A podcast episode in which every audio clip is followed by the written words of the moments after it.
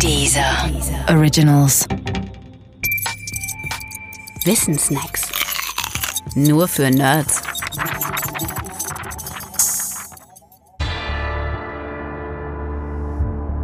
Militärroboter. Sie waren einmal der Traum der Kriegstreiber und spielen im Science Fiction eine bedeutende Rolle. Völlig autonome und intelligente Killermaschinen, die genau wie Menschen laufen und springen können und zudem nahezu unverwundbar sind. Kurzum, eine Heerschar von Terminatoren, die alles niedermäht, was sie als Feind auszumachen glaubt. So etwas gibt es aber nicht. Aber vor 20 Jahren dachte man, wir würden sie heute schon haben.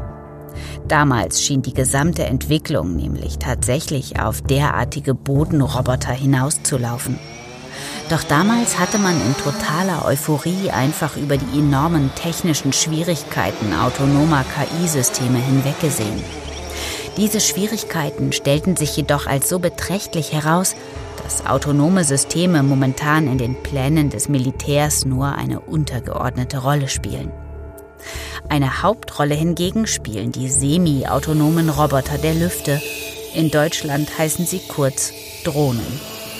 Autonom sind sie insofern, als dass sie alle notwendigen Operationen zum richtigen Fliegen und zum perfekten Zielen völlig selbstständig bewältigen können. Semi-autonom heißen sie, weil sie immer noch ferngesteuert werden.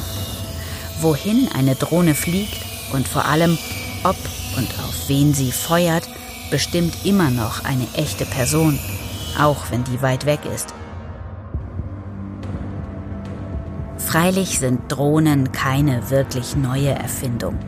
Seit über 150 Jahren wird an den Möglichkeiten der unbemannten Flugobjekte getüftelt.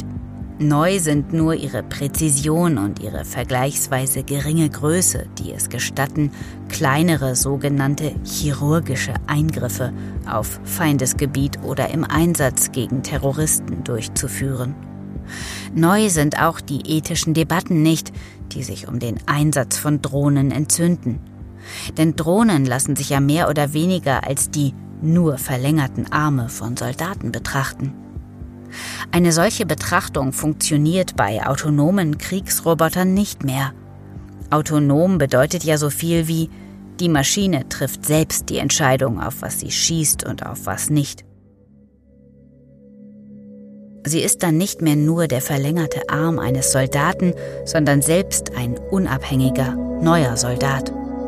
Und egal, ob man dem Militär gegenüber positiv oder negativ gesonnen ist, wir müssten uns dennoch die Frage stellen, ob wir die Entscheidung über Menschenleben tatsächlich einer automatisierten Maschine überlassen möchten.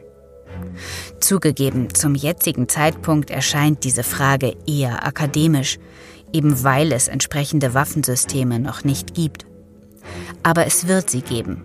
Wer sich auf YouTube umsieht, kann jetzt schon erahnen, was die Robotik auch hinsichtlich autonomer Systeme im Krieg alles möglich machen kann. Das Stadium der Staubsauger- und Rasenmäherroboter hat sie definitiv hinter sich gelassen.